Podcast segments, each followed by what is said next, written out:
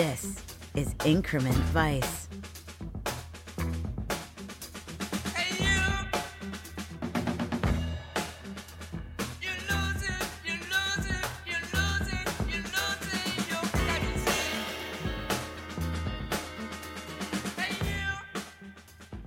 The podcast that explores Paul Thomas Anderson's inherent vice one scene at a time with your host, Travis Woods. Ooh, here it comes. The big P L O T, the sea of story that so many seem to get lost within while watching Inherent Vice. The rush of strange names Adrian, Puck, Vincent, and, of course, our old pal Bigfoot. Like one of Adrian's baseball bats to the head, it's a scene that fires one massive chunk of exposition right at our brains. The only question, then, is the same that afflicts Doc can we catch it? The director of Inherent Vice, this guy, maybe you've heard of him, Paul Thomas Anderson, he once said during an interview with Rolling Stone during the press cycle for the film that being too precious about anything is bad for your health, you know?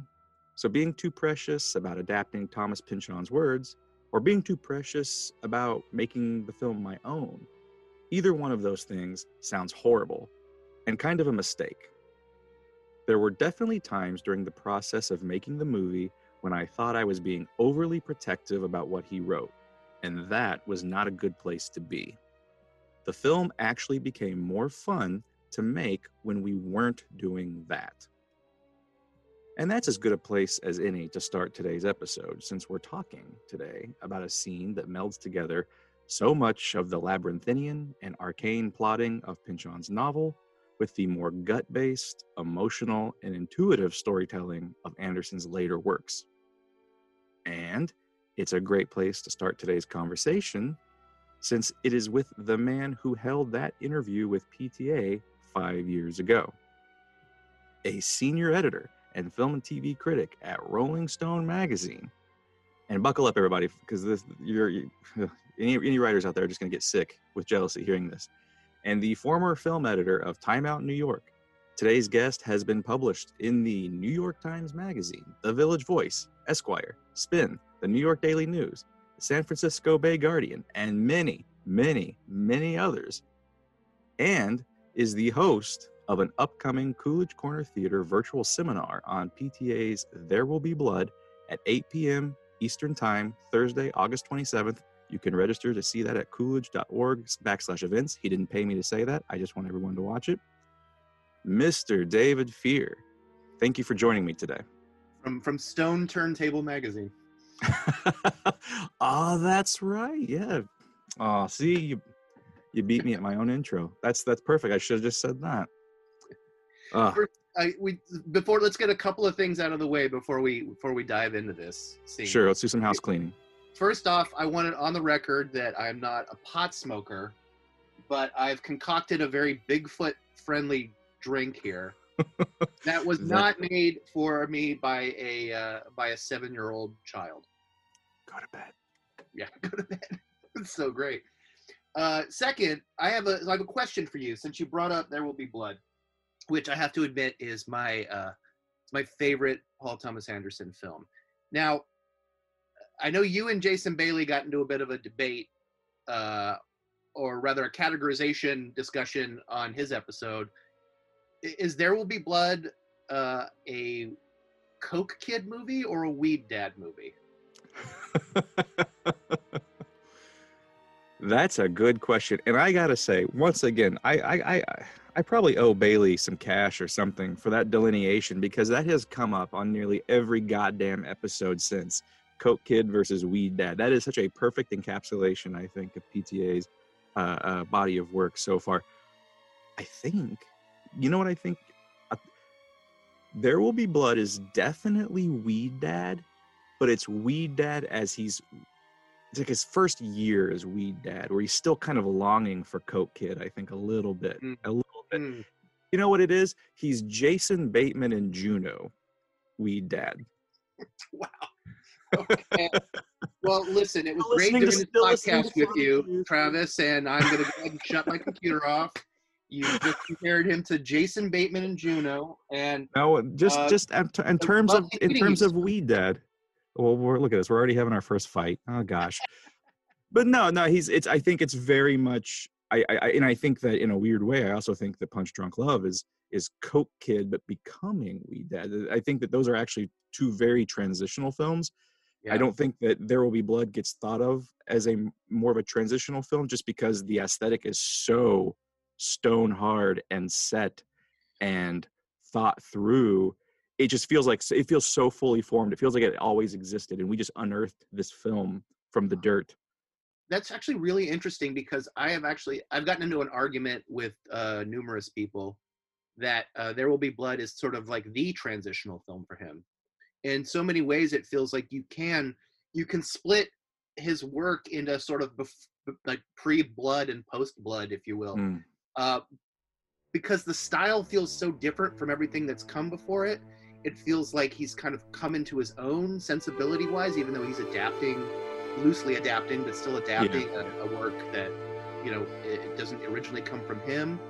And it it feels like he's starting to enter this very kind of almost abstract period Yeah. where he's not necessarily sort of i mean there's just there's so many ellipses in that movie. And that strikes me as something new not just the fo- i mean there's an incredible amount of focus on it but it's this weird focus without a kind of show off equality that are in his first three movies.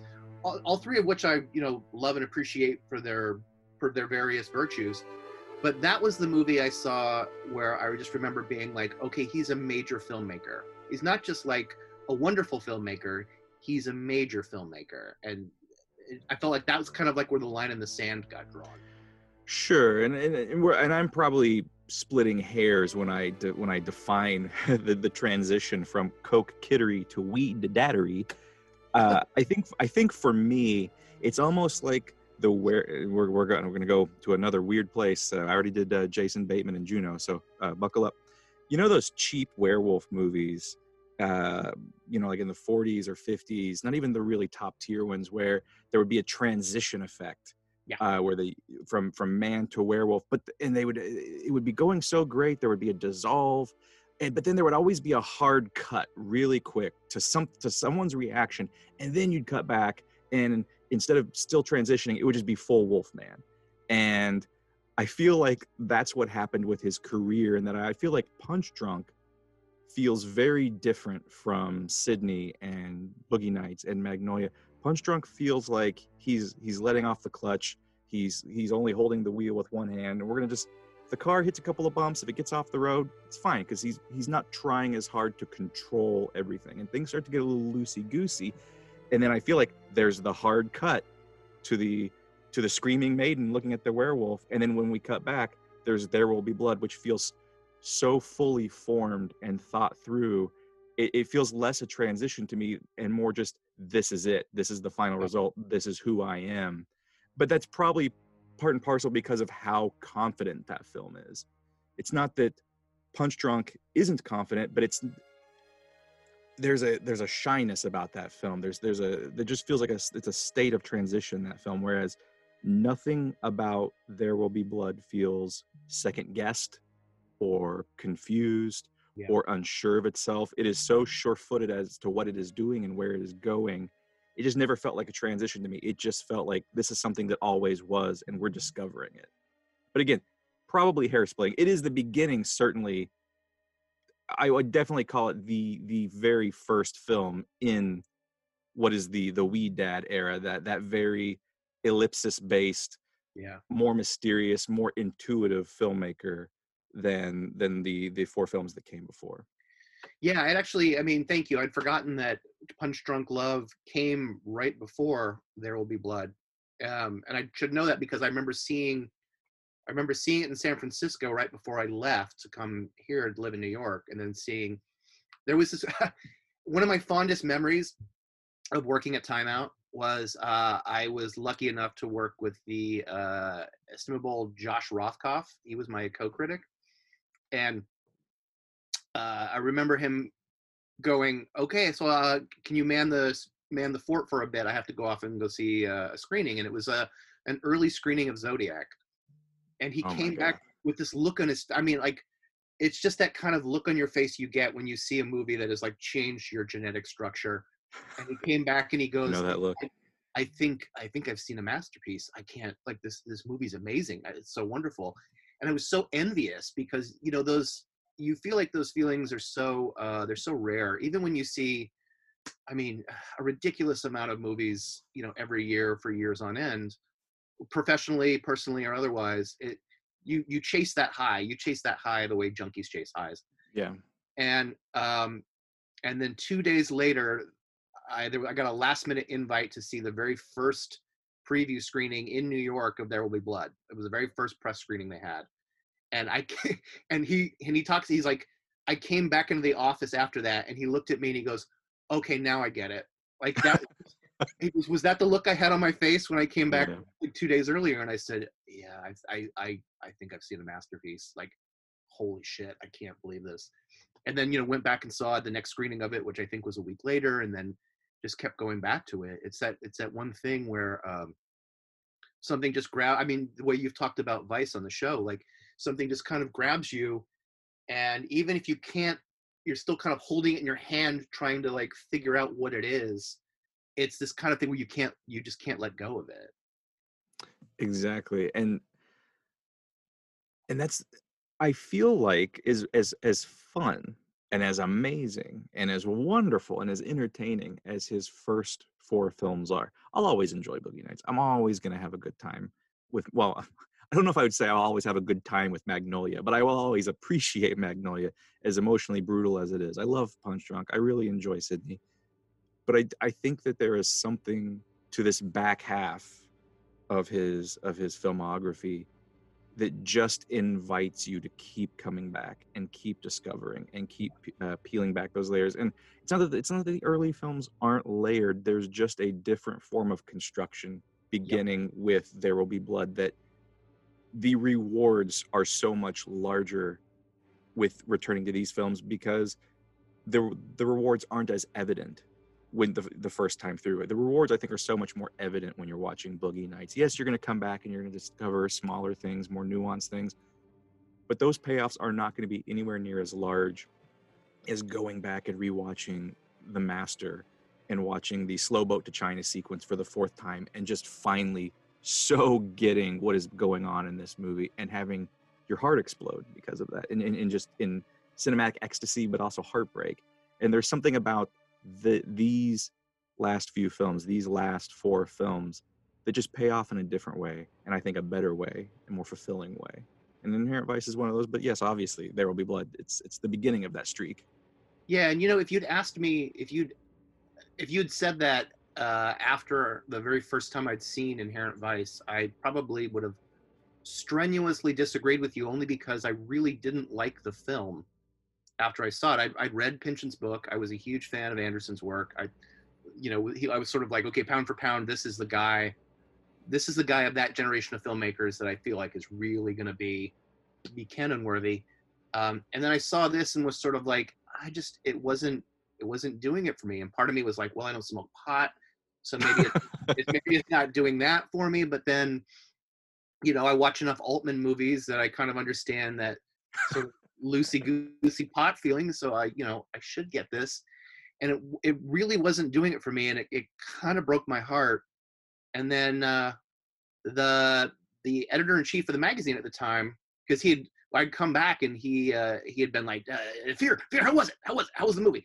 And I was like, "D- "Dude, I'm sorry, it's not it's not good. Like I just it- I don't think it's very good."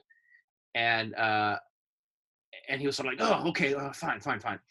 And then in the middle, like out of the blue, two three weeks later, I get this email at like 11:30 at night, and it's from him, emailing from a cabin. Apparently, he was in some cabin upstate, and was like, "I just watched. Uh, I, I borrowed a screener of it because it was right when the all the for your consideration screeners. Yeah. coming out. He's like, I just I just watched the screener of it. I think you're wrong. I think you got to watch it again. You got to check it out. And then uh, you're gonna go you're gonna go talk to Anderson. Gonna, that's what you're gonna do a piece for the magazine when the film comes out. You're gonna go talk to him. And I was like, okay, all right, fine. Let me go back to it. And uh and watched it again. And it was like this kind of it was like a glacier melting. The longer I watched it, I Hmm. could I was suddenly sort of like okay, yeah, like I'm I see it now. And at first it was the Grace Notes because and this is a Mm, film that like if you can say nothing else about it, It's nothing. It's it's overloaded with those. oh my god, chock full of Grace Notes. Uh, and I suddenly started to warm to it, and then a couple days later went back and saw it again in a theater. Um, I want to say it was the New York Film Festival screening of it, but I, that might not be right. Um, and then uh, it just I don't know. It was one of those things where I was suddenly like, okay, I'm I'm really starting to get to it. And as I've watched it again and again over uh, the last few years, uh, I've really kind of warmed to it. I've really kind of loved it. I, I love it rather. Like it's I grew to love it. Um, but it was a slow process. It was not an immediate process, uh, as with a lot of his other movies. But in a, in a way, it makes me appreciate it more. that that right there that feeling i i think that so many of the people who whose experience with the film is like yours um you know because there's a couple people there's people that have hated the movie and never returned to it there's the people like myself who just became obsessed very for the first time those credits rolled like we're just hooked and then there's that that more i think uh that more nuanced middle ground where it first time it was like uh, i don't know man the heat's off like he i don't know what he was doing but he blew it it's too much fun on that set. And then you come back and you go oh no there's something here and and in that returning and and getting that reward it feels so much sweeter because you didn't like it the first time and because you're traversing such a larger gulf from oh man he blew it to holy shit did he make another masterpiece? Is he like is he eight for eight? Or at that time i guess it would have been uh seven for seven. It's like he's, he's seven for seven now? He is one after another? My god. Which brings up i think a pretty valid question and kind of kind of swings us back to the beginning which is cool because he's a circular filmmaker so hey that works. We'll go with it. So swinging back to what you said about pta's later films uh, there's uh, there was a, I remember you you tweeted once uh, about this. You said so many movies deserve slash open up on second viewings, but later PTA really just blossoms when you go back. And and and, you, and as you said today, you said it in that tweet. It took me three times with Inherent Vice before I could appreciate how beautifully fuzzy brained it really is. And going to that to that idea, look, almost every film can really really open up on a second viewing or third or fourth or fifth but there really is something unique about anderson's later films that even his as i said his own earlier stuff doesn't seem to possess. It's as if whole worlds are buried in his post punch drunk work worlds that o- entire worlds that only become clear with re- repeated viewings Yeah. no matter how much you loved or hated that first time. What the hell is that? How does it why is that? How is that? How does that work when i, don't- I have no better way of uh, or more uh, cogent way of asking that question. How does he do that How does he do that? Is a it's it's really the ten thousand dollar question. Um, and I almost feel like you can do, you can give different answers for each of those films you're talking about. Each of what we'll call the, the back half. Um, even though initially uh, Inherent Vice feels like such an outlier from the back half. In a lot of ways, it feels like a movie he would have made before um, before There Will Be Blood. In fact, I remember when I when I sat down and talked to him for that interview that you brought up. Um, I remember asking him, being like, "So you got to you got to be on Altman's set? Like you actually got to work with Altman before you know he died?" And he was like, "Yeah, oh my God, it was like you know, can you imagine?" Blah blah blah. And I was like, "Do you think you could have made Inherent Vice if you hadn't have done that?" Like in a lot of ways, I almost feel like like apprenticing at the master's feet, even though he had clearly been an Altman fan before that and clearly could Yeah. make Altman-esque movies. I mean, Boogie Nights, you know, Boogie Nights in so many ways is Nashville with Cox. Like it's uh like thinking like, oh, was it was this the kind of thing? And he just looked at me and went, No. No, I could have made that like as if I'd asked him the dumbest fucking question that I could possibly like I think he would he was ready more ready to answer whether he'd actually met Thomas Pynchon than answer that question at that moment. Yeah. And I was sort of like, oh, okay, right, well. Um, I mean, I can tell you though, like from the repeated viewings I've had of this particular movie, um, and really, really kind of coming home to me when I rewatch. I hadn't seen it in a couple years. And I rewatched it last night so I, that I'd be ready to like talk about it today. Um, I want to say that like the first viewing kind of invites you through the door, and then the second viewing opens that door, sort of shows you through and then slams the door behind you and locks it, uh, and then and then gives you a foot rub. Everybody see he, everybody some see really good macrobiotic tofu and um, and a little bit of PCP. a little bit of PCP. That's that is the thing that I always I won't say I wrestle with it because it's not like a grand dilemma for me, but it is something kind of ineffable and hard to get my arms around, even for this film, which I have spoken about at so much goddamn length. I'm not entirely sure what it is. I'm not entirely sure why. I mean, I, I, I can I can point at superficial elements of all of his last four films. Oh, this is Yeah. great. This is why Punch Drunk is such a, uh, or excuse me, this is why Phantom Thread is such a beauty. This is why The Master breaks my heart. This is why uh, blood is so funny and terrifying simultaneously and this is why vice just captures my imagination and my heart but i can't at the same time though. you can say that about like you can say that about any film there there just is something at play beneath the surface that is hard to quantify and i don't even think that he could if you asked him. He would probably just you know smack his gun with i don't know man just trying to make a good movie just trying to do what i do. I don't know. You, you know you never think about it too hard on the day you're just trying to get the shots i, I don't know it just works out. Like uh, that's exactly what he would do He just shrug it off but there's something at work there that's grander than just the valley boy thing that i think Yeah. he presents uh, when you talk to him It's funny. I've interviewed him twice now, and I remember sitting sitting in that hotel in Tribeca talking to him, like in that little Tribeca cafe at Yeah. the bottom of De Niro's hotel where the interviews took place.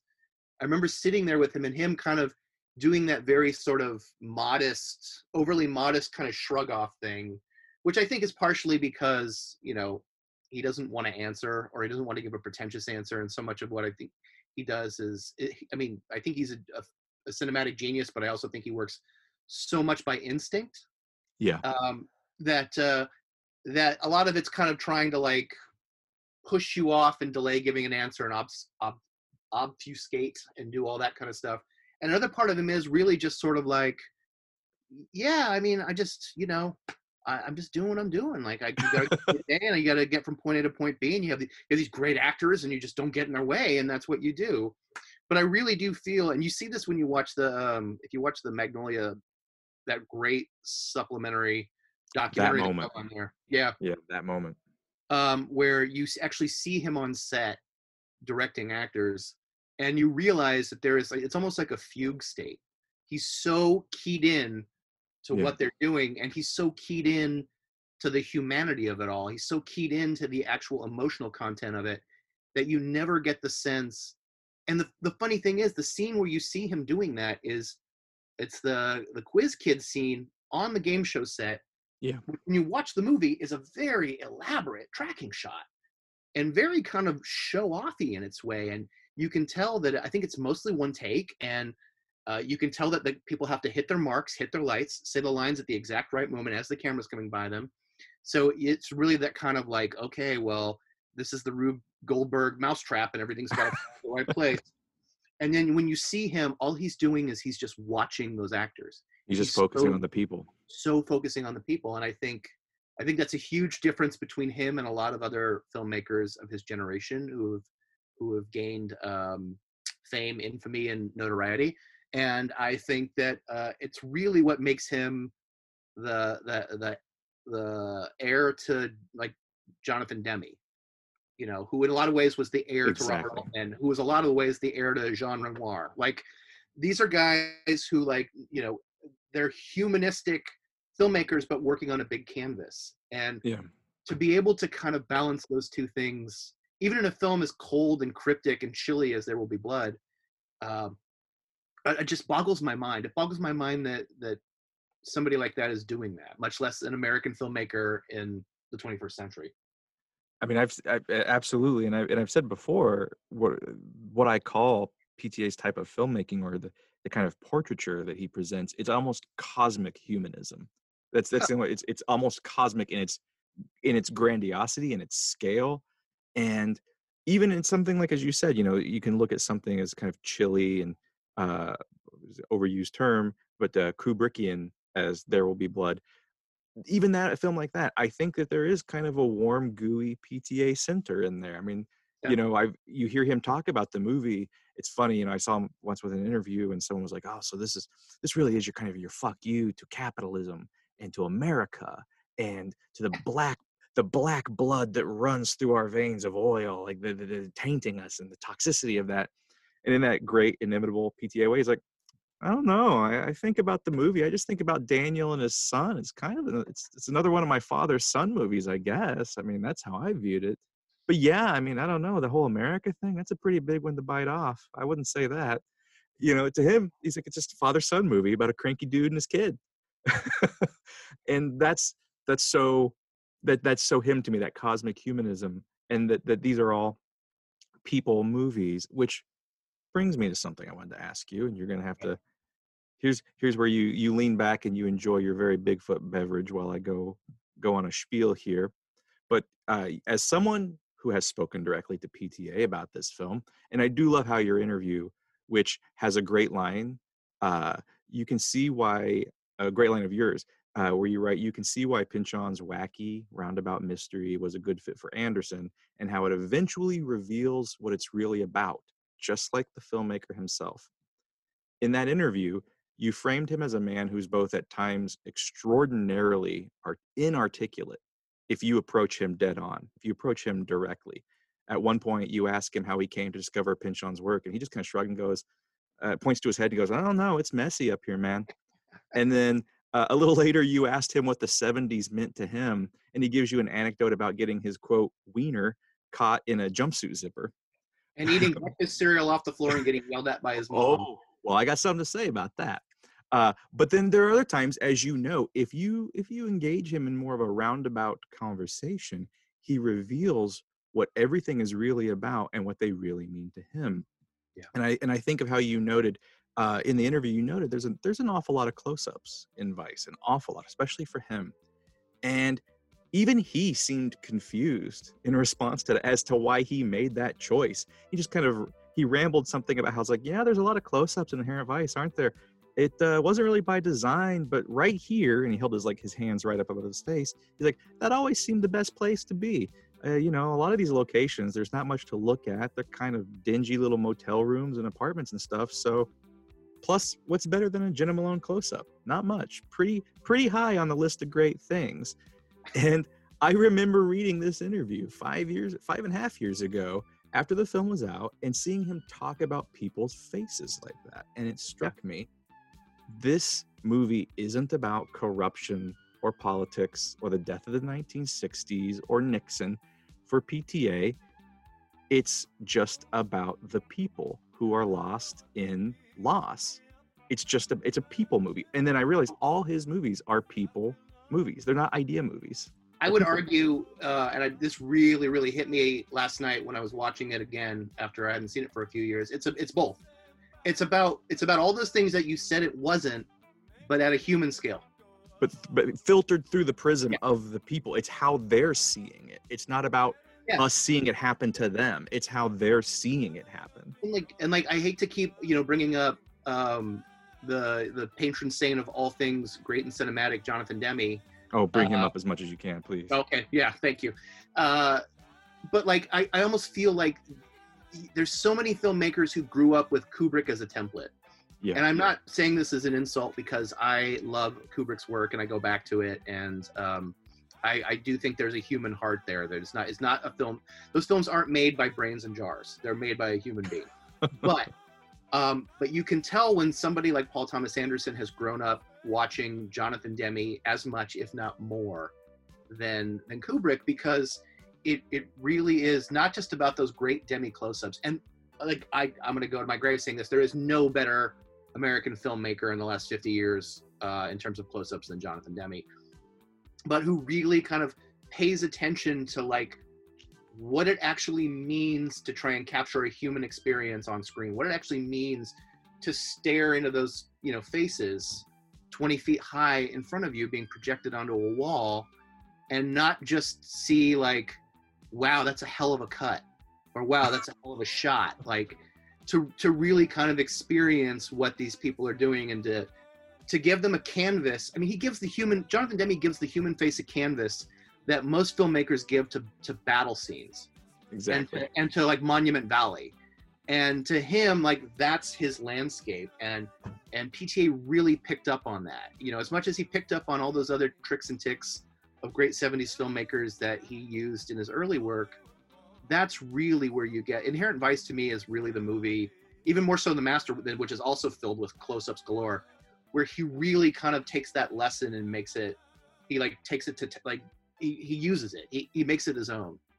And you also feel the pure childlike joy of a through and through born and bred movie fan and fanatic in that part of all of what you just said is yes i think is 100% true.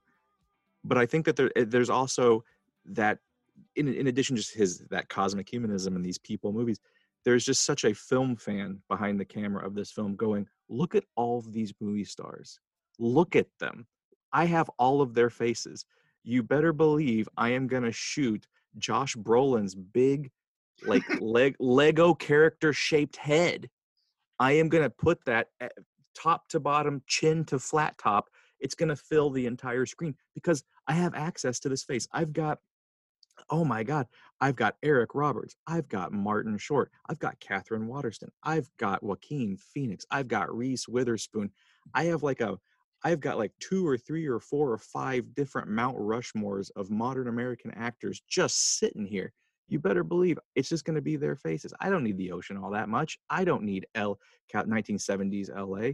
It's it's just it's to me I just I it's like a kid in a candy store sometimes watching this movie. This guy who's just enthralled with look at all of the movie stars, look at all of the actors, look at the cinema history running through my screen. I mean, movie stars as a means to an end as opposed to the end. Like, and that was another thing with Demme. I think I think this came up. Maybe it was in the Matt Zoller Seitz episode that you guys talked about this, where it, you said the same thing about Demme, and I remember thinking like thinking about Demme's version of the Manchurian Candidate, and Demme doesn't have a crush on Denzel Washington. Demme Demme is really excited about what Denzel Washington can bring to that character. Yeah. And he's using the frame to express that. And I feel the same thing with the master and especially Inherent Vice, again, because just more close-ups galore. It's less about like, oh my god, guys, I got Reese Witherspoon, you know? Or even with Magnolia, where it's like, oh my god guys i got tom cruise it's really more about like i think he's just kind of in awe of what they can do yeah. And not even just in awe of what they can do to service his vision for he is the lord and messiah and auteur. You know god love the you know get your monograph started now. Ye you know holy filmmaker has entered the building. It's not about that uh, with him. It, feel, it really does feel like like holy shit check this out.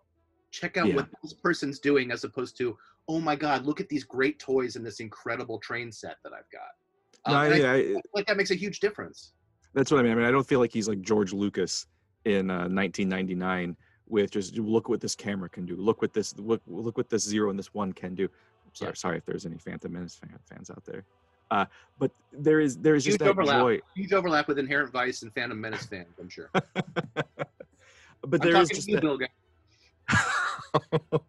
oh, be nice. Be nice to Bill. I love Bill. But there, My favorite. There is there is some there's just that that that joy of just like look at them do what they do. Because I, mean I, I definitely yeah. think he's an appreciator of actors above all other but as he says you know uh, I love that line. He's like what's better than a Jenna Malone close up not much. Pretty yeah. high on the list of great things. You yeah. know so many there's so many directors would be like no no get the get the big opening shot of there will be blood. But i love how this anderson at this point in his career is like no just give me a big close-up of Jenna Malone with big fake teeth. That's what that's all i need. Well and the funny thing too is like i mean i can't speak i can only speak for myself but it's it's uh hearing lines like that in an interview or elsewhere where you suddenly like your inner cynic comes out and you're like really? Really? There's nothing there's nothing better than a Jenna malone close-up okay, cool. and then you see the Jenna Malone close up that he puts in that film, and you know it's it's Robert Elswit making you know shooting it through this like you know dingy faded kind of the Kodachrome of your memory of the 70s yeah. look and it's still like you're like oh my god yeah you're right like there really is nothing better than a close-up of jenna Malone. The way you have presented it in this narrative in this story framed within this context of what her character is going through and why she needs Sportello to to go find this you know missing piece of her life you're like jesus christ of course there's nothing more beautiful than this. Like, you, you, it's magic. Yeah. It's magic that's that's what it is it's magic there's so much heart and humanity and empathy in that moment against that blasted out milk white wall in the middle of like a, what looks like a thursday afternoon in la Yeah. It, it- that should be the ugliest scene in the movie. No, no, not because of her face, obviously, but just because of the composition, the the, the gaudy dress that she's wearing, the bad dye job, the the blank white wall, and somehow it's it's a piece of just human magic.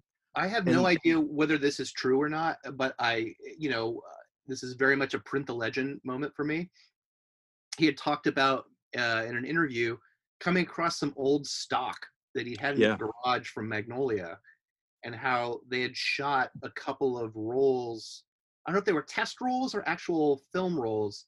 I'm guessing they were test rolls, but he shot it and was sort of like, "Oh yeah, this is exactly the look that you know we want." You know, and if we have to fix if we can't use these rolls because they're too unstable and we have to fix it with timing and you know how it's printed and all that kind of stuff that's what we're going to do but i, I just kind of love the serendipity of that of finding Yeah. this old stuff and and being sort of like oh yeah this looks exactly like my memories and that's what i'm trying to capture here so like let's let's do that And indeed, uh, some of that film was used to shoot scenes from the film. He hasn't said what the scenes are, but reportedly, if you want to go with that print the legend story, uh, some of the scenes in the film are shot on that exact stock from his garage.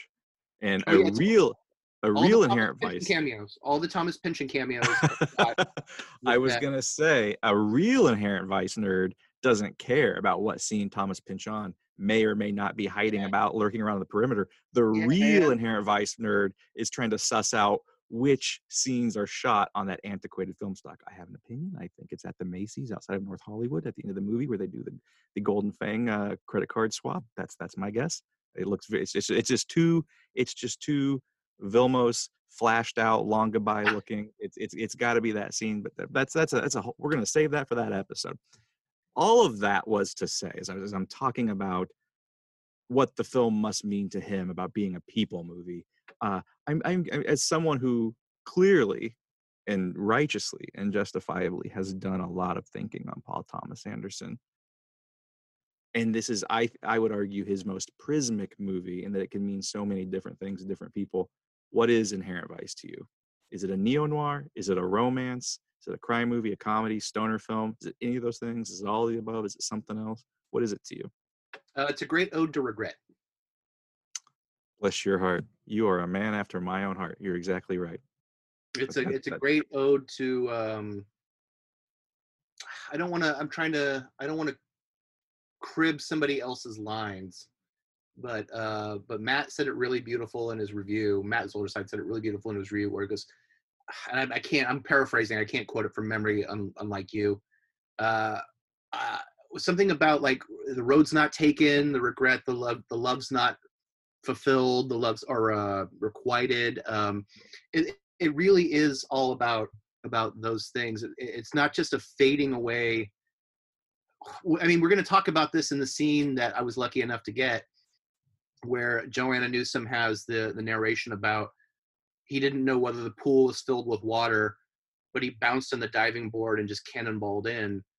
Like to me that really brings to mind that great hunter s. Thompson quote about the wave the wave of the counterculture kind of breaking and cresting and how um how it really feels like it's this moment where the the hangover is beginning the 70s hangover is beginning but you're you're really seeing you're seeing all the stuff that didn't get fulfilled and everything that's left over you're seeing the the haze of the you're seeing the smoggy haze of the sun setting as opposed to the sun rising Well, hell, I, I think we can just end the episode now. That's everything. That's it. That's it. Yeah, that, that- actually, I, I do want to before we jump into the scene proper, uh, and have fun with God. There's there's so much there. There's there's there's Penny. There's Bigfoot. There's dead partners. There's uh, uh, as you said, there's that great sortilege narration as Doc makes his leap into the dark. there's the Uh, phrase a patchouli fart um, so I'm going to make one of those massive, pretentious film writer leaps, uh, in which I make a super spurious connection that sort of kind of sounds good, but then really falls apart uh, uh, when anything more than a slightly superficial inspection takes place upon it. I mentioned earlier how you noted that the uh, PTA reveals his thinking in this kind of roundabout way when you talk to him in the interview setting. And when you asked him what the 70s meant to him versus what the come down paranoid drag of the 70s meant to Thomas Pynchon, uh, PTA just kind of shrugged and said, when he thinks of the 70s, he thinks of pouring himself some milk and cereal on the floor, pouring them out on the flat floor uh, to eat. And he says, I think of my, my mother coming down and saying, What the fuck are you doing? And handing me a vacuum, yelling, Clean it up. You made this mess. You're going to clean it up. And because I am an obsessive, obsessive human being, clearly, because look at what I'm doing, look at what we're talking about. So I'm going to cut back to his mom saying, Clean it up. You made this mess. You're going to clean it up. And isn't that kind of an answer to what inherent vice is? It's about things going bad on your watch. Uh, messes being messes being made. See, I told you, I told you I was going for a reach here. I'm doing the film writer thing. Messes being made because you were looking at something else. So much of the book seems to be in a rage at the counterculture and progressive movement of the 1960s that failed to see its own doom was plotted years before it even began. And in the film, that same mood seems to exist both in Doc and Shasta's relationship, but also in the herky jerky plotting that erupts in our scene, in our scene today, in which Doc realizes that the real plot, the real mystery, was never with Shasta Fay. It was never with Mickey Wolfman. Wolfman. It was right here with Adrian Prussia and Bigfoot and a dead cop named Vincent Indelicato. All this shit that went down when Doc was chasing lazy circles around Shasta.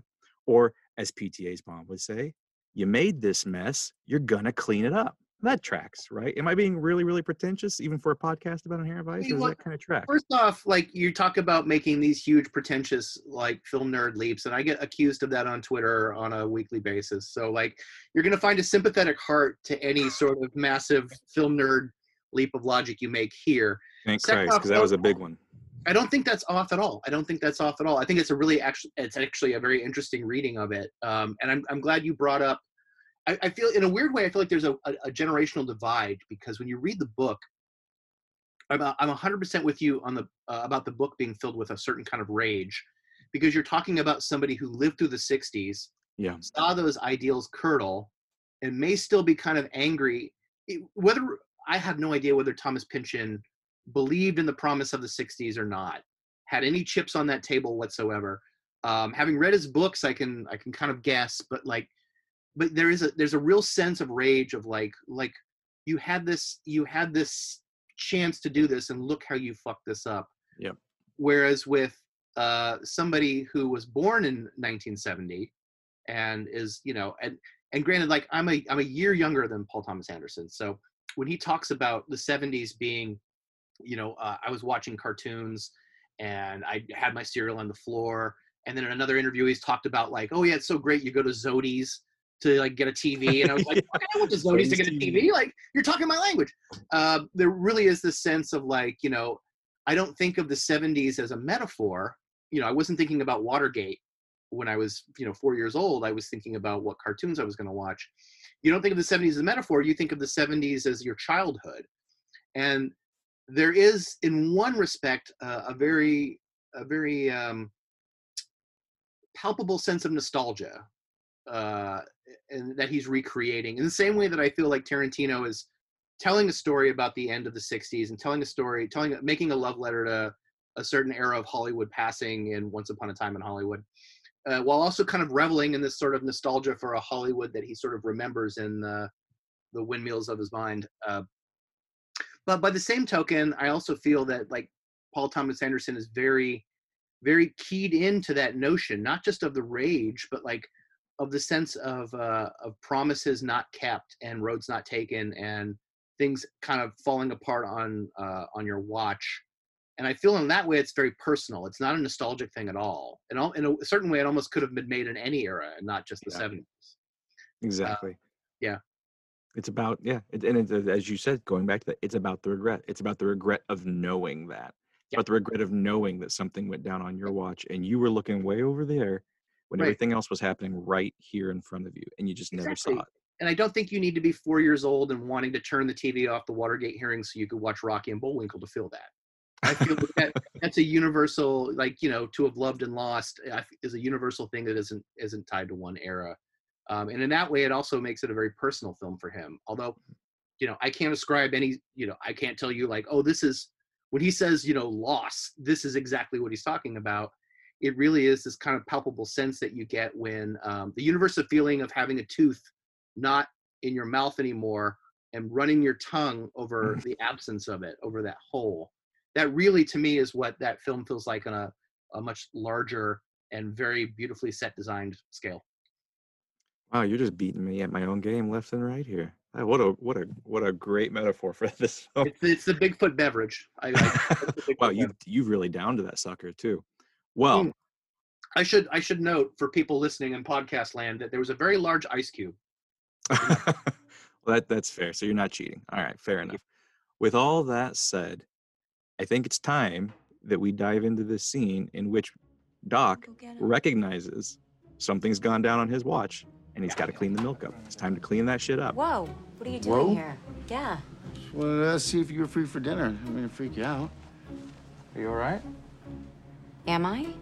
Are you? Should I call security? Never. I don't think we need. To... This is the one I was telling you about.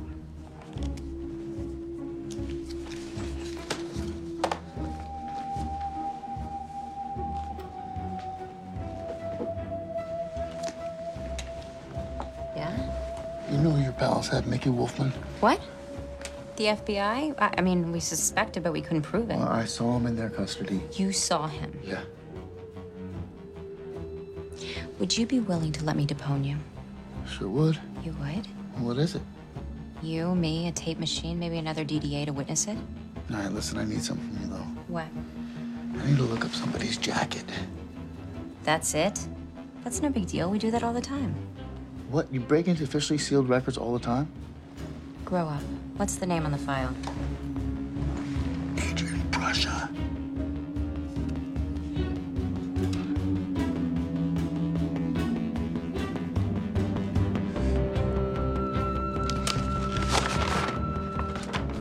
As if looking for something he didn't want to find, it became clear as vodka you keep in the icebox that whatever the connection between the LAPD and Adrian Prussia, he might as well have been working for them as a contract killer, doing deeds for them that they couldn't do for themselves. Time after time, he was pulled in, questioned, arraigned, indicted, no matter. Somehow the cases never quite got to trial, each being bargained down in the interests of justice, not to mention Adrian, who invariably walked. And one of those deeds appeared to be labeled the justifiable homicide of one of the LAPD's very own, Vincent Indelicato, otherwise known as Bigfoot's partner. Bigfoot's partner? Fucking Bigfoot's partner? Bigfoot's air of possessed melancholy now began to make sense. This was mourning, all right. And it was deep. Is your new partner, Bigfoot? Want a banana, Adrian? Bend over and I'll stick it in for you. Fuck you and fuck your banana. Oh, man, oh man, never be surprised at the levels of disrespect within the LAPD. But this was downright nasty, not to mention unprofessional. This bond between partners was nearly the only thing Doc had ever found to admire about the LAPD. Well, there's places you don't want to go, Doc. Go back to the beach. You smell like a patchouli fart. So here's Doc. Midnight, pitch dark, can't remember whether they drained the pool or not. Before we we really get into the the deep and dark and murky waters here, and there are a lot. I want to mention something. Uh, it's it's it's, such, it's such a wasted phrase to say this is a favorite moment of mine in this movie because I say it every fucking episode. But a favorite moment of mine is in this scene right here. Uh, there's a there's a moment in your interview with PTA when you're talking about uh, how Joaquin is an actor who will always bring a director back something new, something different each take. And PTA's response to that was, Yeah, he's like a dog that'll fetch that ball over and over and over again. You can throw it down the cliff, you can throw it into the snow, you can throw it into the ocean. He will go get that ball and he'll bring it back and he will curl up in your lap and keep you warm by the fire. He's the best dog I've ever had. Which I feel like only he could say that and not sound like a total asshole because you can hear the smirk in it. Uh, the best Joaquin Phoenix is the best dog I ever had. There is a reason why I was not disappointed when news came out that Robert eh, when this when the, the film was first in early pre-production, the rumors were that Robert Downey Jr. was going to play Doc. And I was actually not very excited about that because I, I think he's a great performer, but I feel like we'd already seen him make this kind of movie in Kiss Kiss Bang Bang. And I didn't want to see that Yeah. part two. Uh, I, I- I didn't want to see him do that again. I wanted to see something different. And what I think is very special about Joaquin Phoenix, even though I think we view him as such an intense and dark performer, that in a lot of ways, this performance feels like an outlier in his filmography. The reason I love him in this film is because he does bring that shaggy dog, warm dog energy to this film, specifically in one of my favorite beats, which is he bursts into Penny Kimball's office and he makes it clear I've seen I've seen Wolfman with the FBI. I know it for a fact. And when she says, Will you let me depone you? And his response is, Sure would. What is it? Like the fact that he's so willing to be cool and loyal and helpful, but then doesn't even know what he's saying yes to, but he's got that loyal dog energy. Sure would. What is it? I love that that he's a loyal dog. He's a loyal dog, and he brings that to, to Doc as a character, and I and I love that so much. I just had to mention that moment. It's so adorable to me. I'm glad you did because before we get into the the kind of tonal setup of this scene, I mean the scene that I was really happy that you actually gave me the scene, uh, even though it sets up it sets up what I feel is an even more key scene that comes after it. I was actually happy to get the assist as opposed to the dunk. Uh, because um, before we start talking about that, let's talk about this performance here because there are so many actors that would have played this Lebowski. They would have gone full Yeah. metal Lebowski on this. And it's not to say anything bad or derisive about Jeff Bridges' portrayal of Lebowski. I love that movie. I love him as an actor and I love that performance. But I feel like that's the kind of thing where 99% of actors would have seen that script, would have gone, "Oh, I got this. I get it." And Yeah. they would have they would have played him dumb or they would have played him dumb stoned or dumb stoned and horny.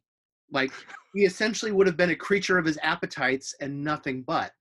Mhm. Whereas there's a Joaquin plays him with this weird balance where you understand that yes, he is a stoned hippie in 1970 who is partaking in the new freedoms, perhaps a little too much at times.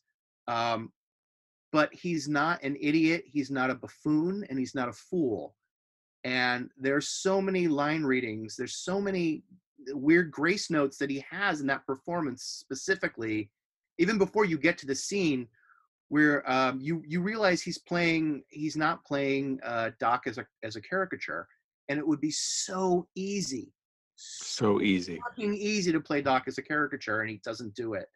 And um, that's one of those moments. That's one of those moments where you could see, like, I think it takes a real actor to make a snack out of a line or a performance rather than a meal. Like, I, I think it's really to understand that you're actually like playing the human being and not the performance, or playing. You're not even playing the beats. You're actually playing somebody who you have a real sense of how rich this person's inner life is, and you get that. You get that in that line reading he has.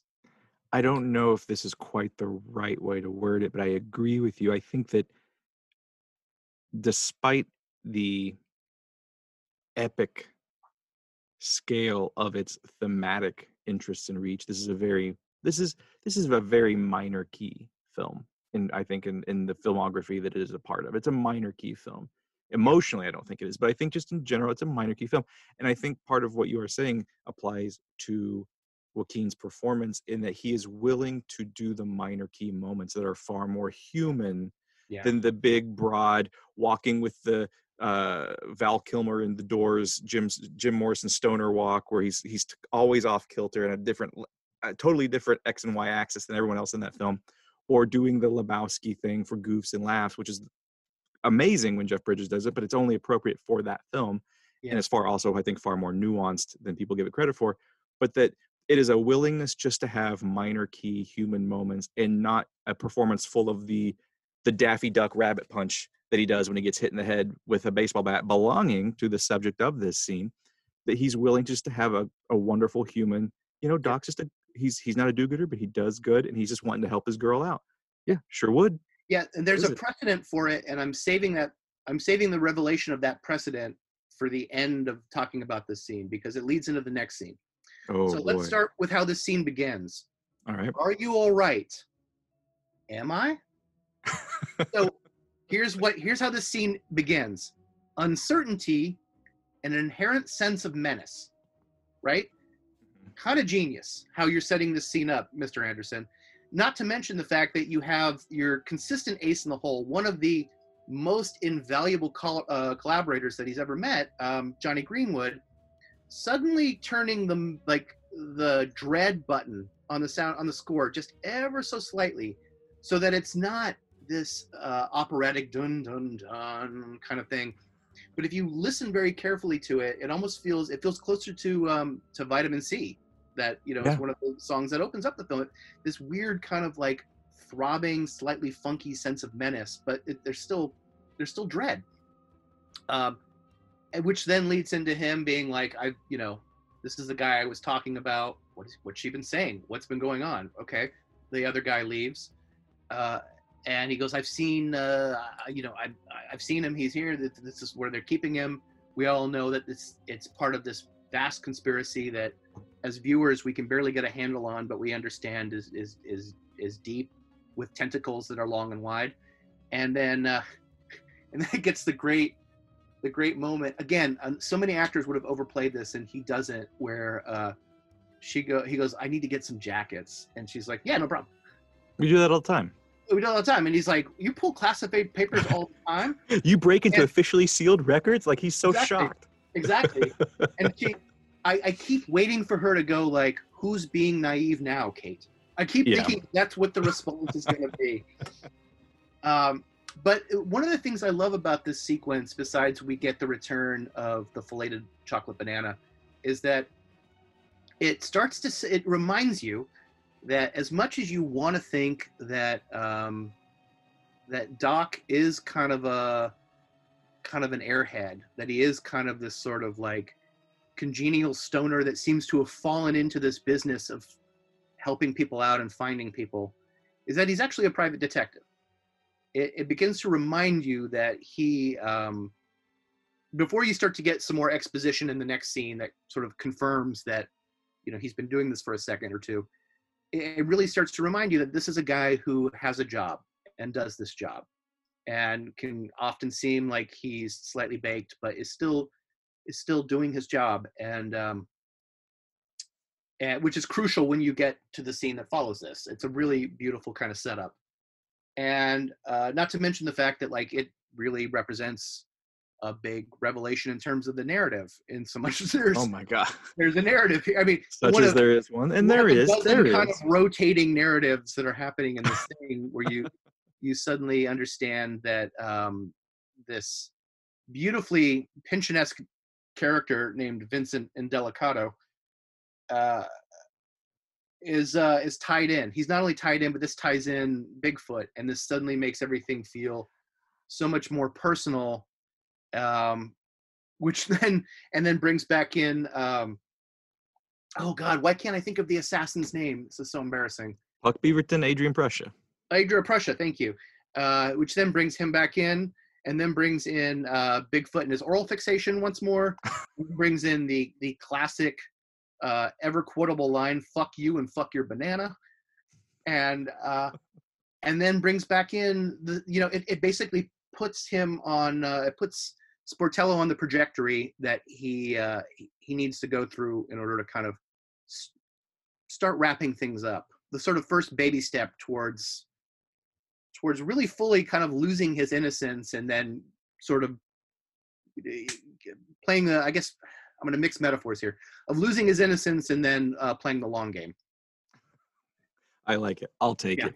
Yeah. And you're exactly right. I, I also think that I've said this. There's a couple of scenes that are like this in the in the, film. which is we got to admit it's not for everybody. This movie, uh, this is and this is one of those scenes where I think this is one of the definite concrete scenes that loses people, really shakes audience members uh, out of whatever comfort zone they might be in.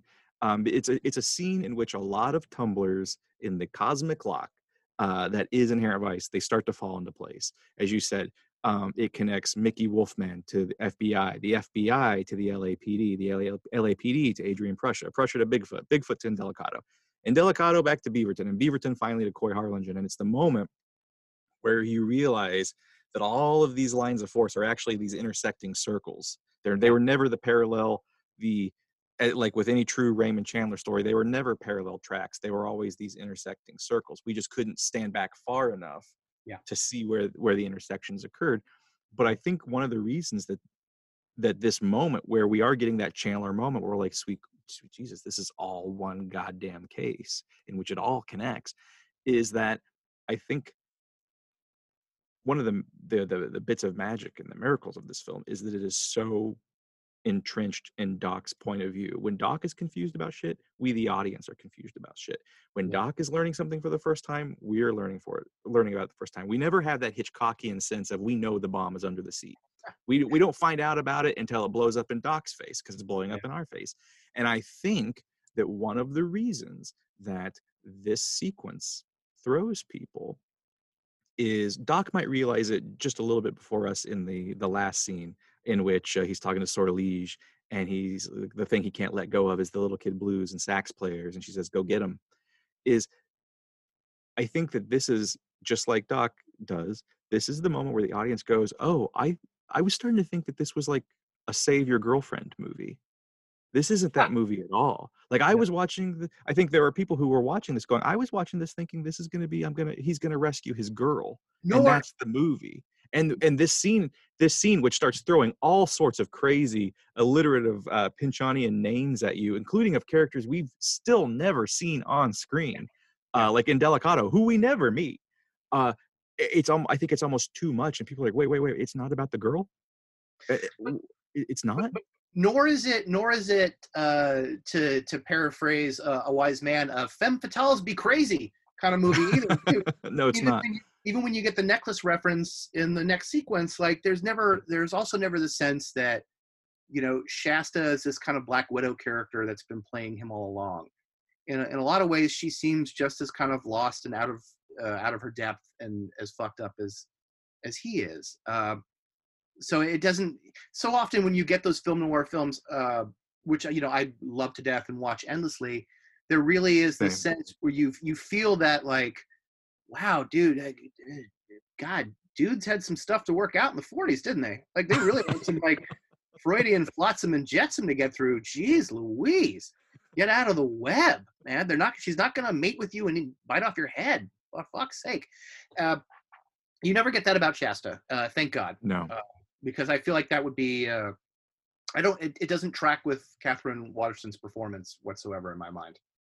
Uh, but um, but the, the, there's there's two things about this sequence that I really love. One is that uh, it it gives you one of it gives you one of my favorite shots in Anderson's catalog whatsoever, and that is uh, Doc prone in the middle of a walkway yep cops walk around him, covering his hindquarters, like a, like an animal, like like a like a dog, like a dog that will yeah. fetch you, like a dog that will constantly bring back the bone for you and, and bring you every time and, and see what he you. did he brought it back he brought it back that's what Um, there and you know it, it doesn't it doesn't track with the sequence we've seen earlier in the film Mm-mm. where he's walking down that thing and gets bumped by the cops.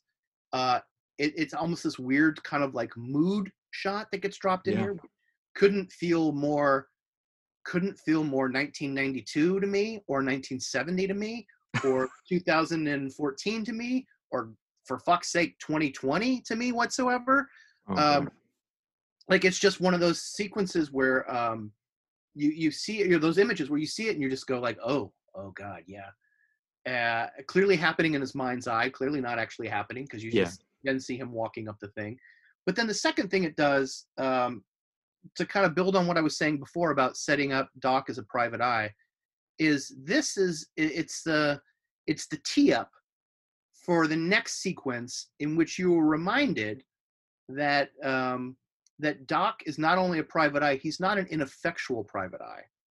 And the thing I keep going back to, the more I watch this film, and the more I, we get to that sequence, which I don't want to, I don't want to steal the thunder. Whoever is lucky enough to get this next part, but like, the thing I keep going back to is the moment in at the end of a long goodbye. Like, you're fine and whatever. You're always going to be a loser.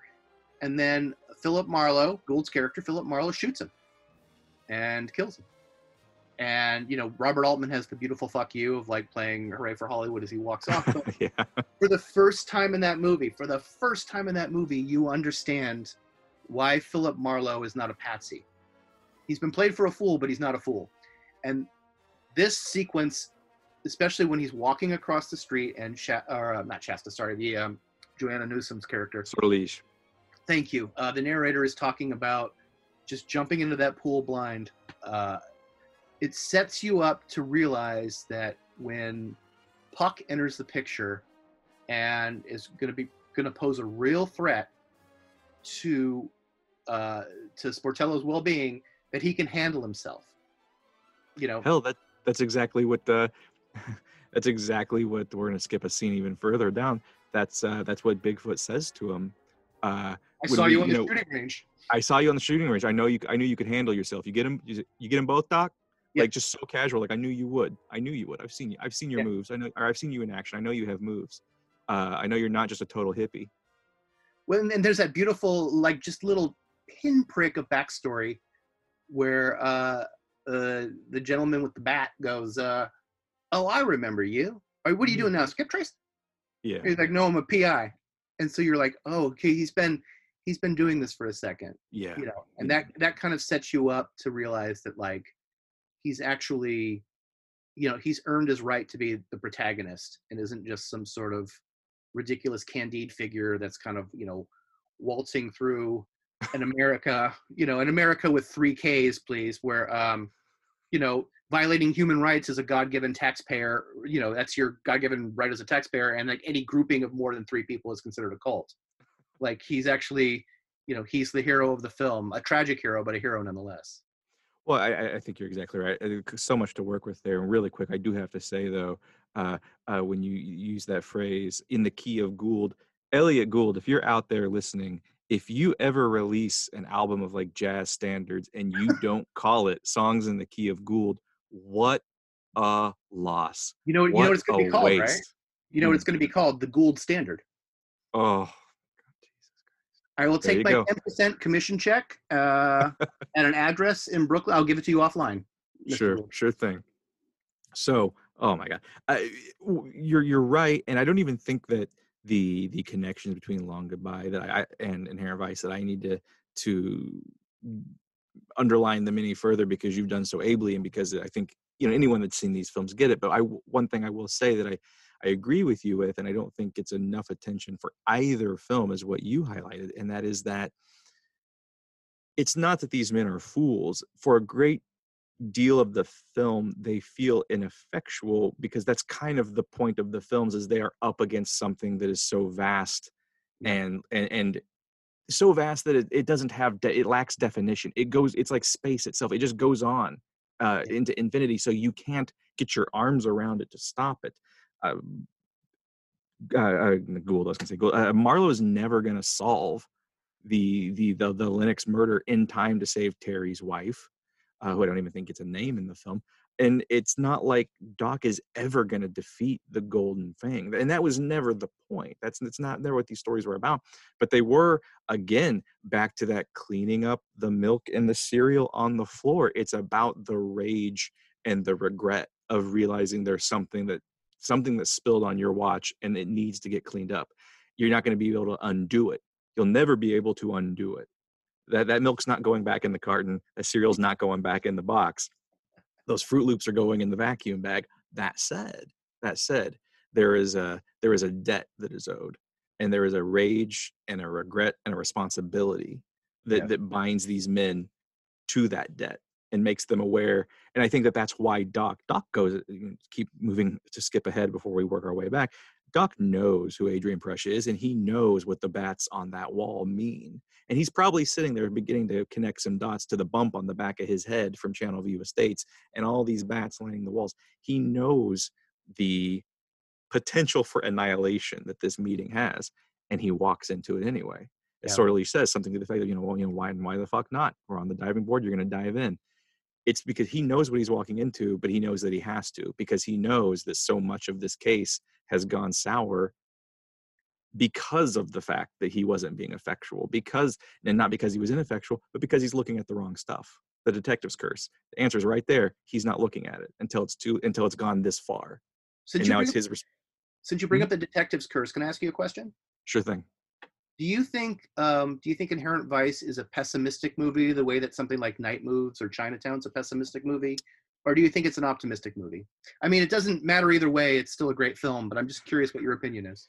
uh, it's an optimistic pessimistic movie or it's a pessimistic optimist film and, and, and that's not a joke i don't mean that as a goof i think it is a film and that's something i actually do want to talk about in this scene so you, you teed me up thank you so much uh, it is i think it is a very despondent and dispirited film about the capital s and t state of things about the way the world is about the way the world works and about the way the nature of power in that world and who that power goes to and i think it is a very it's a very ominous and very heavy film both in its portraiture of something like uh, the golden fang Doc doesn't even come close to even really understanding what that is. Maybe it's a cabal of tax cheat dentists. It's also a heroin trade. It's also the thing that's destroying America's soul through the Vietnam War and the heroin brought in from Southeast Asia. It's it's about men and women and how they fall apart. It's about the entropy of it's about the inherent vice of time and how time uh, you know, I, I always mention this line from um, the the film Irreversible. It's not a film I like to rewatch, but I always I always remember that title card that says "Time destroys everything." It's a movie that's literally about how time will destroy every single thing, whether it's a country or a person. And by that measure, it is extraordinarily bleak. Night moves level bleak. Final shot of Popeye, Popeye Doyle running in the darkness, firing off his gun at the end of the French Connection. It is that level bleak but because it is being made with someone with a by someone with a cosmic level of humanism it can't fucking help itself but look at the look at that light in the rear view mo- the rear view window and kind of smile a little bit and be a little hopeful even as it's saying you know me and you this don't mean we're back together. But it can't help but can't help but smile at the fact that, that that's being said. And i think that there is an inevitable kindness and sweetness and and hopefulness to it even though it's being made by a man who knows how the 70s end up who knows that the golden fang only got golder look at the look at the unnatural sheen of hair color uh, that adorns the the brain wormed head of our current president it just got golder and golder and golder things just got worse and worse and worse and pta knows that but i do think it is a film that cannot help but hope on a person by person basis that things might be okay. Inherent Vice is going to rob us of everything else, but there is a, a belief and a humanism. And I think it all comes down to knowing, and I'm really going off on a thing here. The whole the whole idea of Doc doing what he's doing, saving Coy Harlingen, you know, you know, the idea of a, you know, whatever whatever things he might have done wrong, um, a father not being able to see his daughter again, that don't sit right with me. He knows he's rescuing uh, little amethyst harlingen from the little kid blues for maybe an extra year or two he knows that the golden fang is still going to break this girl's life the way it breaks all of our lives in, in whatever unique way happens to each of us. He knows that amethyst harlingen is as doomed as the rest of us to to the whims of mm-hmm. inherent vice. But god damn it it's not going to happen because of him. And that is there is a nobility and there is a sweetness a sweet dog a loyal dog kindness that i know life is going to break her but it's sure as shit not going to happen because i let it do that. I'm going to stop it here. It'll happen because of something else but it won't happen because i averted my eyes. And there is a kind of tarnished optimism to that. So that is my very very long-winded way of define, defending my answer by saying it is a optimistic pessimistic film in that it, it's a, there's a tarnished hopefulness there. Yeah, you know, it's funny. I always I always used to think that the only person that was um that was equipped to bring Pynchon's films to the screen was Jacques Rivette. Because Jacques Rivette's one of the few mm, filmmakers who Yeah. understands not only understands how conspiracies and, and conspirators work, but really sort of like, you know, gets off on that sort of paranoia. Like he's he's very fueled by that paranoia or was very fueled by that paranoia, especially if you're watching his stuff in the you know late 60s and early 70s but he would have made the golden fang the subject and the golden fang it's not quite a macguffin and it's not the subject of the film the it really is the kind of like it's this sort of vast umbrella the kind of catch-all term that that stands for um how's it how's he say it in the new york times piece where it's like uh, he's like it's this it's this just this this indefinable force that's out there that just somehow manages to always fuck it up for the good guys Yep. Yeah, exactly. I, I can't do better than that. Exactly. By the way, is there is there a more 2020 question in this film than is there a swastika on that man's face with the answer being perhaps you should pay no attention to that man? And so prescient. So it's amazing that the the uh the republican national committee took their uh, took their response notes and their pr notes from this film maybe maybe you should pay no attention to that man and just nervously flop sweat and smile maybe, maybe to pay, the maybe man pay behind the swastika tattoo on his face. But and oh boy, you are bringing up something else too, which is it was not. It was only in 2020 that you know this film has many things. This film has been many things to me. It was never quite a horror film to me until the year mm. 2020, and then it's like, holy shit, this is a goddamn horror. This is an American horror film on one level. If you want to watch it like that, and hopefully after 2020 and in the years after 2020, if possible, there will come a time where it won't seem like a horror movie anymore. But I feel like much like probably the audiences audience members of 1970 would react to this film. You watch it now and it's it's, it's a fucking horror film because it's it's where we are. Where it's where you at, man. Now we're talking about uh, uh you talking about Rivette and conspiracies. I want to I want to do a little bit of house cleaning because that's exactly what this scene does with this massive a bomb of an exposition drop that this film makes. It's made it's made really clear here uh, in this sequence that Bigfoot has been pushing Doc towards Adrian Prussia over and over throughout the film. He does it on phone calls. He does it uh, over over pancakes. Uh, he keeps uh, he keeps pushing Doc for for reasons unknown and reasons suspicious to Doc uh, to take a look at Adrian Prussia specifically because in, in Bigfoot's logic is here. Oh well, you know you should do it because his his right hand man Puck Beaverton was at the scene of this Harlingen overdose that you won't shut up about. And if that's what you care about, you should look into you should look into Beaverton. If you're going to look into Beaverton, you got to look into Prussia. And and and here it is that we we we finally discover the reasons why. It's not just that Bigfoot's trying to be a big uh, a good guy, as he says earlier in the film. Sometimes it's just about doing the right thing. Uh, he's not just trying to do the right thing by Harlingen. It's here that we learn that Adrian Prussia is a contract killer for the LAPD, which is actually kind of naive and quaint in 2020 uh, when you know the LAPD would just send out its own personal murder squad of uh, LAPD officers. Yeah, it Um, it seems redundant. it's it's sad that Adrian Prussia is kind of quaint and naive in 2020. Oh, they would hire, they would outsource murder? No, they, they, they, have their own internal gang that would do that. But uh, that one of the killings committed for the LAPD by Adrian Prussia was that of Officer Vincent Indelicato, partner to Bigfoot Bjornson. And as I said, in that very Raymond Chandler-esque way that, that Pynchon both winks at and lovingly embraces in the in the book and in the and also gets done in the film, all the plenitude of Doc's cases become one Uber case and it all connects. But it also connects thematically here in that this is what finally and conclusively, for me, links Bigfoot and Doc as the same guy. As, as two sides, they are two sides of a funhouse mirror looking at each other, in that they are both men mourning loss of a partner. And by the way that Bigfoot goes at those bananas, probably a romantic partner not not just a not just a, a boy in blue and this doc's lapd arch nemesis this guy that we thought was maybe even going to be a villain if you hadn't read the book uh, unbeknownst to either of them until this moment, Bigfoot is his spiritual brother and shadow self in this this joint struggle they have against the inherent vice of time.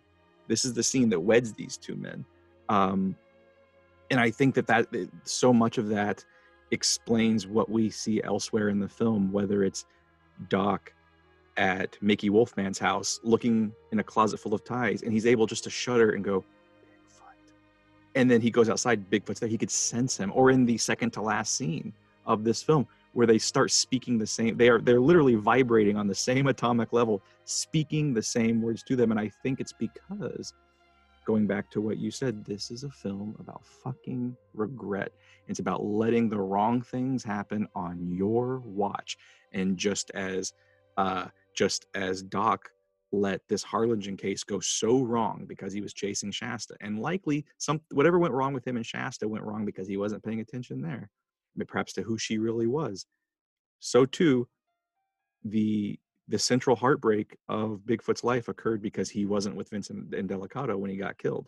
When uh, Indelicato was looking up who this Prussia character was and what what his connection was to the LAPD, Bigfoot wasn't there, and some horrible, horrible shit went down. His partner died because of it. And now he's got to clean it up in his own very cowardly style by pushing Doc at it instead of dealing with himself. And there's I mean, there's such look, a darkness and a sorrow to that.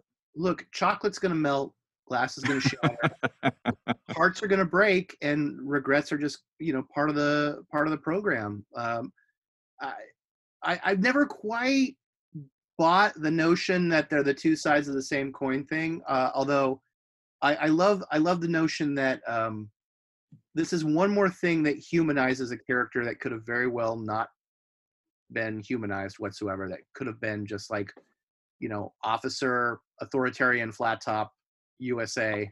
On the page, Bigfoot Bjornson should not work as a Yeah. three-dimensional film character. He Yeah. should not work. He at best should come off as a Ralph Meeker caricature. He should not function as a living, breathing human being. And yet he Yeah, and, and also like scenes like his wife yelling into the phone, uh, you know, I ask you for one fucking day a week, Christian. one fucking day a week from you, uh, saying like, you know, have you seen the therapy bills? You're like, oh, Bigfoot goes to therapy, huh? Uh, you know, they shouldn't. It, it shouldn't track whatsoever. It should be a joke. You Yeah. know, it should be. It should be a. And we should be- think it is at first. We think it is. Yeah. but no, he's um, and then I, mean, I, I like the. I think maybe part of the reason I don't buy this, the you know, two sides of the same coin thing is that How dare you? I have a real.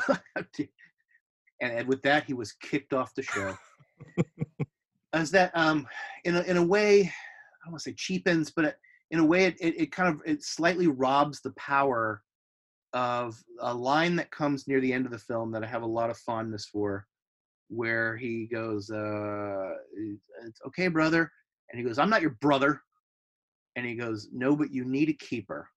Oh God. and in in a certain way like there's a there's a kind of there's a there's like a gentle sympathy and empathy that he has for bigfoot whereas if you boil it down to like they're two sides of the same coin it's like oh well he's not just loving bigfoot he's loving himself man you know sound of large joint being poked in dorm room uh, it's it really is more like no like in a way like it makes him so much more of a tragic character because Sportello is mourning the tragic character. He's not mourning himself.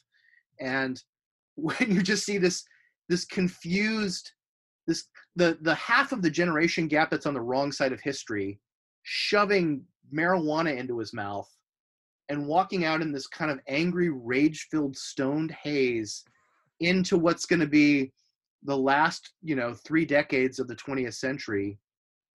3 decades that are going to in a lot of ways like make people like Bigfoot obsolete in the same way that they make, you know, the movie stars of Once Upon a Time in Hollywood slightly obsolete.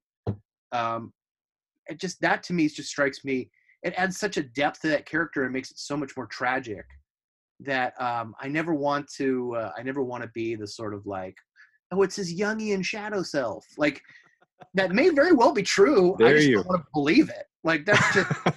It, you No, know, it says more about that. me than it says about anything else. I get that. Eh, I, I think for me, the reason I think it works so well is and it's not just a shadow self to Doc. I think that thematically, every character in this film in a, in some way is like a shadow self to Doc, and Doc is a shadow of them because everyone in this film is in the thrall of total and utter loss. And I think to me that that that is Except for that is. Except for Newsom. except for Newsom. But of course, we have to argue as to whether or not she even exists. Oh, know, the- heavy. Far the out, film man. the film does, the film does not exactly make a conclusive case that she is a living breathing human being the way that she is in the novel um but in the film anyone that we deal with whether well anyone that is not an uh, an arm of the fang itself is dealing with loss some someone they have lost something time has taken something from them whether it's Hope having her husband taken away, Coy having his dream of cleaning up his family taken away, and then that literally having his family taken from him. Big uh, Bigfoot and Indelicato, Doc and Shasta. Oh, hell, Wolfman and his dream, his his once he discovers drugs and decides he's he's gonna renounce capitalism. Uh, his hippie dream is taken from him by the FBI. Everyone in this film is in the thrall of some kind of loss, and I think that is what I do feel like that is what connects him. I think that is what ex, you know, not that we need to explain every fucking thing, which is funny because I'm hosting a show that is doing a scene by scene breakdown of this movie. Not that we have to explain every fucking thing in this movie, but I feel like that also is does explain some of those weird beats like Doc sensing Bigfoot outside or just that that mirroring back and forth in that second to last scene. But I also think that it is that recognition of similar sorrow and loss in Bigfoot that is what allows Doc to see him and recognize, oh, he fucking needs a keeper, man. I, I know what he's feeling. I haven't gone as deep as he has. I haven't been as because I think at this point Bigfoot is kind of lost. Like there's no coming back for Bigfoot. Uh, Oh, you there's no heat. he's a little lost when he shoves a handful of shoves a full dime bag into his mouth and then Well, see, I think that's a, I think I think that's pretty indicative indicative of that. In that, I think that there's still hope. There is go back to the idea of hope. There's still hope for Doc. I think that Doc is still capable of bravery and and also empathy, as we see bravery with uh, Adrian and Puck, but also empathy in this moment. He's able to look at Bigfoot and go, "Fuck, he's hurting too. He's lost something too." And all of a sudden, you see the tears roll down his face. And I don't think I don't think it's just because his stash is being eaten. I think Doc's a guy that always knows where he can get where he can score. Uh, but I think it's a like, Ouija oh, board that'll tell him, yeah. exactly. It's gonna take him right down the wheelchair. He knows exactly where to go. Um, it's that he's like, oh my god, he's he's lost. He's lost his his one thing, just like I have. I think the difference is though. I think that it's something is curdled deep within Bigfoot because I think that Bigfoot at, at his base, and it makes sense because he's a member of the LAPD. Uh, Bigfoot is a coward. Bigfoot has to outsource his vengeance to Doc. Bigfoot's never going to be the hero, and I think the difference between these two men Doc doesn't want to be Bigfoot. And he doesn't want Bigfoot to be Bigfoot. He wants, I think, to help Bigfoot in this moment and make him better. Bigfoot sees Doc. And I think in this final scene, Bigfoot wants to be Doc. I think that's why he's eating all that pot. I think I think he's he's behaving in what his mind tells him this is a Doc thing to do. This will make me the hero of the story. Make me like the man who gets to be the hero. Because I think the the the biggest tragedy I think to Bigfoot is he he knows he's not the good guy. He's still with the LAPD. He's still with the the the very thing that killed his partner. He he just had to kind of nudge like- like a player on a chessboard, nudge Doc around to take care of the wet work for him. Just like the LAPD nudged Adrian around to kill Indelicato, that Bigfoot actually doesn't get to be the good guy, and I think it kills him a little bit. And I think that that's what draws him to Doc. That's that's my take. And now you can sit there and you can demolish it on my own show and break my heart. You've And- you've made a pretty convincing case, actually. Why? Thank you, thank you. I try. I've thought about this movie once or twice. I, I, you know, I, I I do think I know a thing or three about it. I, I try, I try. But to to to go down that road a little further about uh, complicity with the LAPD, Bigfoot's complicity with it, that actually brings me back to something I was thinking of when you asked me, you know, when you compared this from the Night Moves or say like Chinatown or The French Connection, these these very very bleak films noir that just there is just unremittingly dark with really no sunlight by the end of the, by the end of these films, no sunlight whatsoever. I think a huge anchor to this scene for me is that it does in its own way, in its own weird kind of procedural exposition drop way, really scrape the bottom of the ocean floor of this film in terms of its exploration of complicity with evil. Uh, uh, that there is something so haunting that exists in this film that uh, the, the how it's how insidiously the tendrils of the forces of that darkness or the forces of that goldness, if you want to get cute, reach into all things. And how to even make a move against evil itself, this grand evil force that that, that fucks everything up for the good guys, as Anderson says, Doc has to work with the arms of that evil force. You know, he, he's having to work with the Department of Justice here. You know, take this the, the the opening of this scene. Let's go back to the very beginning of the scene. He walks into an office and Richard Milhous fucking Nixon is literally looming over Uh-huh. his left shoulder in portrait form in the hallway, looking and smiling. Uh, Penny works for the DOJ. Penny is part of the problem, even if she leverages her position to help Doc. You know, she is also someone who also used it to move Doc closer to the FBI to get her own answers earlier in the I film. mean, yeah, like what happens when the FBI shows up in the elevator lobby? Like, I got to go to the bathroom. like, there is a there's a complicity and and and and, and doc is, is is just as complicit because doc is having to work with the doj everyone is using the other hell uh you, you mentioned it earlier penny's corruption i- even seems to shock doc himself when she admits oh we look at people's jackets all the time Yeah. and it's just and then just and in another bit of of that mirroring that i'm going to keep defending um uh, that jungian your mirroring guns, man. Stick to your guns.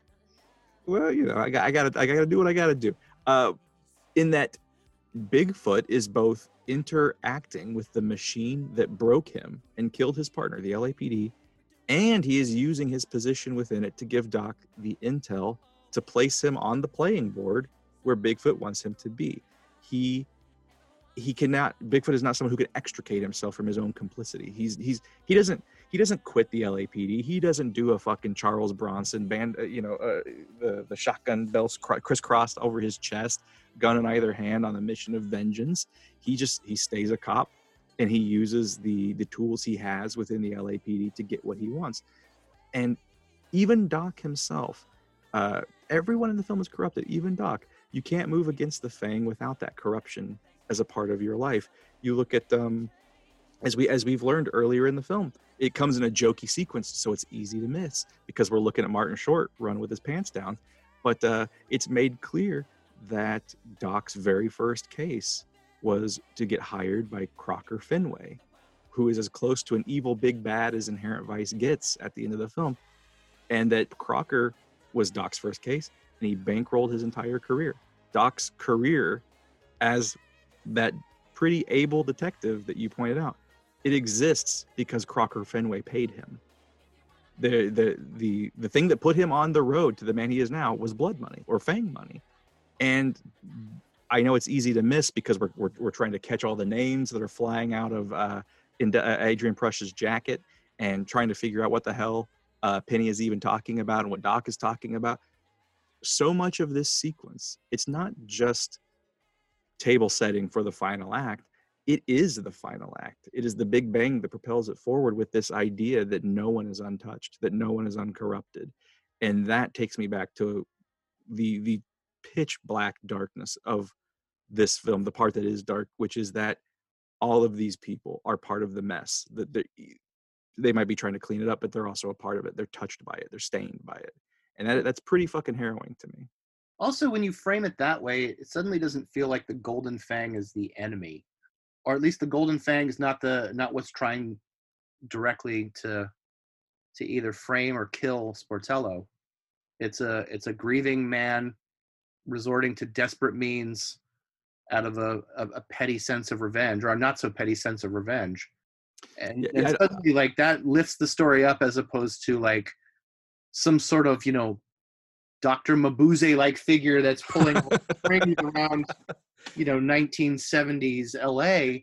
It, it suddenly becomes like an angry cop doing everything he can, you know, within the powers of the institution that employs him to get Yeah. revenge on the same institution that killed if if not his lover then at least his very his closest friend Yeah. uh and and using some sort of like hippie patsy who he just, you know, believes is some doper, some dumbass doper, uh, to like get it done for him. Well, that's It's a exactly human tragedy. It's not an institutional tragedy at that point. It's a human Mm. tragedy.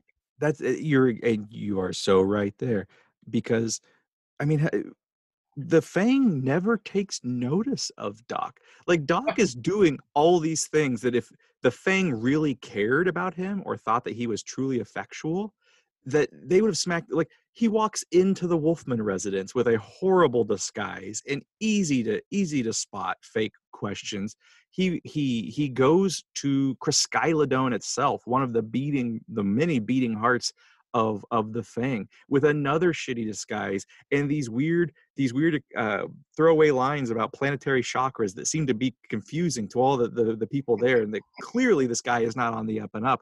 The weird way he focuses on Puck's swastika and makes Dr. Aubrey Threeply so nervous. I'm really glad I said that name so well so quickly. Yeah, Um, well- but th- th- th- they never ever once not even when he's chasing after shasta or when shasta comes back and she's like i'm afraid that you know he's like is someone keeping a watchful eye and he's she's like yeah you know uh they don't care about him like he Yeah. is so he's a flea to keep if we're going to keep our dog metaphor he's a flea and he just buzzes around but he doesn't fuck anything up they only take notice of him twice once by happenstance they have to crack uh adrian has to crack him on the head just to knock him out at the beginning at Channelview Estates, just Yep. just to get him out of the way, because he's just he just ha- he's a he's not even a detective, he's a bystander to them at that moment, and it's only when Bigfoot loads up his car with Golden Fang smack that they ever once pay attention to him. It's almost like they don't even care that he killed Adrian and Puck. It's that he took the he took something of monetary value, of Yes. capitalist And- value, And, who does the, who does the Fang send after him? The fucking PTA. they send the fucking PT. They send I don't a. mean Paul Thomas Anderson. I mean the Parents Association and a, a blonde prepubescent uh, young woman with braces. Does she Yeah. have braces? She has braces, right? Am I? I, you know, I, I actually have I remember the middle finger. I just don't remember the braces. Hard to see those braces because I it's a bit washed out because I am sure that is the sequence shot on that garage test film. So it's a little hazy, but I'm you know maybe. But yeah, they, they who do they send? They send a um, a lawyer from Orange County who who looks like he's like cut from the mold of the savings and loan scandal that'll happen a couple of years later um, to just make a deal with him and get him out of the way. And even then, he's more of an annoyance because they're like, "Are you sure you don't just want some money? Can we just give you some money and you can go away?" Like he is what's he is so he is so minor key and small scale to the thing that they don't even bother wanting to murder him. They're just, "Can we just give you some money Yeah. and will you leave? And just give us the smack and leave." And yeah, I I, I think that that is the true in a weird way one of the true horrors of uh, the horror elements of this story is that yeah it's it's not about one man it's not about doc's one man war against the fang it's about bigfoot's and that unbeknownst to doc this whole time he's been a pawn a, a pawn of complicity through all of these equally if not deeper complicit systems being pushed and pushed over and over again by a far more complicit and conflicted man bigfoot and it's God, it just the, the the level of cat's cradling of plots there. Even my own my my mind is starting to blow over this. Well, uh, you know, I have to say I'm I'm uh, I'm partially relieved and and uh, partially apologetic that we've we've cracked every single riddle in this film in this two hour span. That there's It's- really it's no done. point I'm for you done. to do We're this done. podcast anymore. So Thank God, because I'm tired. you, uh, listeners, for um, you know the last episode of uh, Increment Vice. I, I'm glad I Oh. could. I, I'm glad I could be part of the finale. well, this was a nice milestone. We did it. We did it, man. We're done. We're good. We can go have a beer. We can relax. I can quit thinking about this movie for a while. Finally, finally. As if, as if you could ever stop thinking about this movie. I, uh, you know what? I'm actually curious what's going to happen when I actually stop talking about it for for a couple hours every week. I'm I'm I'm I'm curious if I'll stop thinking about it. What's Maybe I'll finally. What's the next scene by scene movie? Gonna be Steel Magnolias? What Oh are we God, thinking for, uh, no, for a follow up no, to this? no. I, I cried Blake- too hard. Blake, if you're listening, I will take this answer off air. I cried too hard at, uh, at Steel Magnolias. She dies. She wants. She just wanted to have the kid. Now she's Fucking kid. It's so spoiler Oh well, I mean, Jesus, every eh, come on. All right, Tom Skerritt is great in it too. I, I do love Tom Skerritt. I'll talk about him. Boy, we're going so far afield. It's finally happened. We're going. It happens every episode. We just take a detour so far away from Inherent Vice, and it's me talking about how I appreciate the performance of Tom Tom Skerritt in uh, Steel Magnolias. That all right. All of that said, all of that said, we we've cracked a lot of mysteries today. We've solved a lot of problems. I think we've we've come to learn a little bit more about ourselves, about our country, about our place in the world, and the inherent vice of time. Uh, yeah, I think we did pretty good today, don't you? I think we're I think we did good. I think it was a I think it was a vice filled six hours we've had. it only felt like six. It was actually a very brisk twelve, and it felt like six because of how fast it went. It did. It felt like half the time of the actual recording time of this podcast. Right. I can't. Oh. I, I got to tell you, man, this was so fun. Thank you so much for for letting me be a part of this. Oh, get out of here! Listen to you. Thank you for being a part of this. I so I really appreciate your time. Appreciate you coming and talking about this amazing scene. So much going on in this scene. So much more than I think is given credit for. But then that's basically every scene in this damn film. I think is there's so much more happening. As we said at the top of this episode, these these these weed dad films of PTA. Every scene there are so many layers, so many rewarding layers that come out of that pot fog and, and waft into your face that you didn't even know they were there. But before you go, do me a favor, do everyone a favor listening, tell them where they can find your work. Oh, uh, if you go to, uh, I'll give you the official URL www.rollingstone.com backslash movies. Uh, you will find a, a good deal of my uh, writings and blatherings and uh, hyphenated adjective filled rants and um, appreciations, takedowns, indoctrinations, uh, testaments, testimonies cinephilia, cinephobia, and just general film nerd blatherings. I'll take it. Boy, that was good. Also, hey, hey, hey, you're doing a virtual seminar on There Will Be Oh. Blood. Yes, thank you for the shout out for that. Um, I'm actually uh, th- this was actually very fortuitous because I'm in the middle of doing a bunch of Anderson rewatches and taking notes for um, for There Will Be Blood and, and doing all this stuff. And so this uh, this came along. I watched Inherent Vice a little a little sooner than I would have if I was just going film by film to kind of set everything up to look at the um, the, the pre blood and the post blood stuff. But this uh, this actually reflects really nicely on uh, a bunch of stuff that I want to talk about for that thing. So yes, uh, please join me for that. It's BYOM. You had to bring your own milkshake, but uh, it should be a really lovely, fun evening.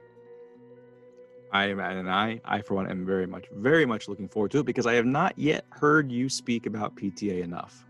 I'm, I will be there. Thank you I for have that. some thoughts, sir. You do? That, I'm shocked. I am shocked. Well, I'm looking very much forward to that. Thank you again, David, for coming on today. Thanks everyone for listening, and be sure to join me next time with a very special guest as we dive into the midnight pitch dark of the offices of one Adrian Prussia. Well, it's become about as clear as the vodka you keep in your icebox. If ever there was someone to lead through the tangle of character and callbacks and plot and police files of this scene, it was David. But now what? It's one thing to figure out what it all means, but what do we do with that? Now that we know who's who, who's the bad guys, and who are the good guys, and who are the people cats cradled in between. Because it's one thing to know, it's a whole kind of other thing to then do something. Because now it's time to dive deep into the heart of darkness. Or maybe it's a mouth with golden fangs. I guess we'll see what we can see next time on Increment Vice.